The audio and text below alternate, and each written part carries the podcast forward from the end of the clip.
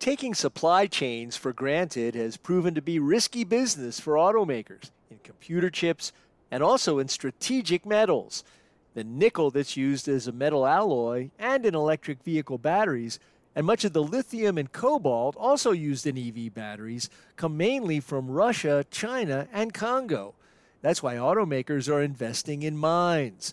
Recently, Ford announced a new lithium mining venture in Argentina. GM has a multi year cobalt mining deal in Australia, and GM, working with partners, also hopes to extract lithium from brine in California's inland Salton Sea. EV battery materials are rapidly replacing oil as a geopolitical supply challenge for the future. For Automotive Engineering Magazine, I'm Lindsay Brooke, and that's this week's SAE Eye on Engineering.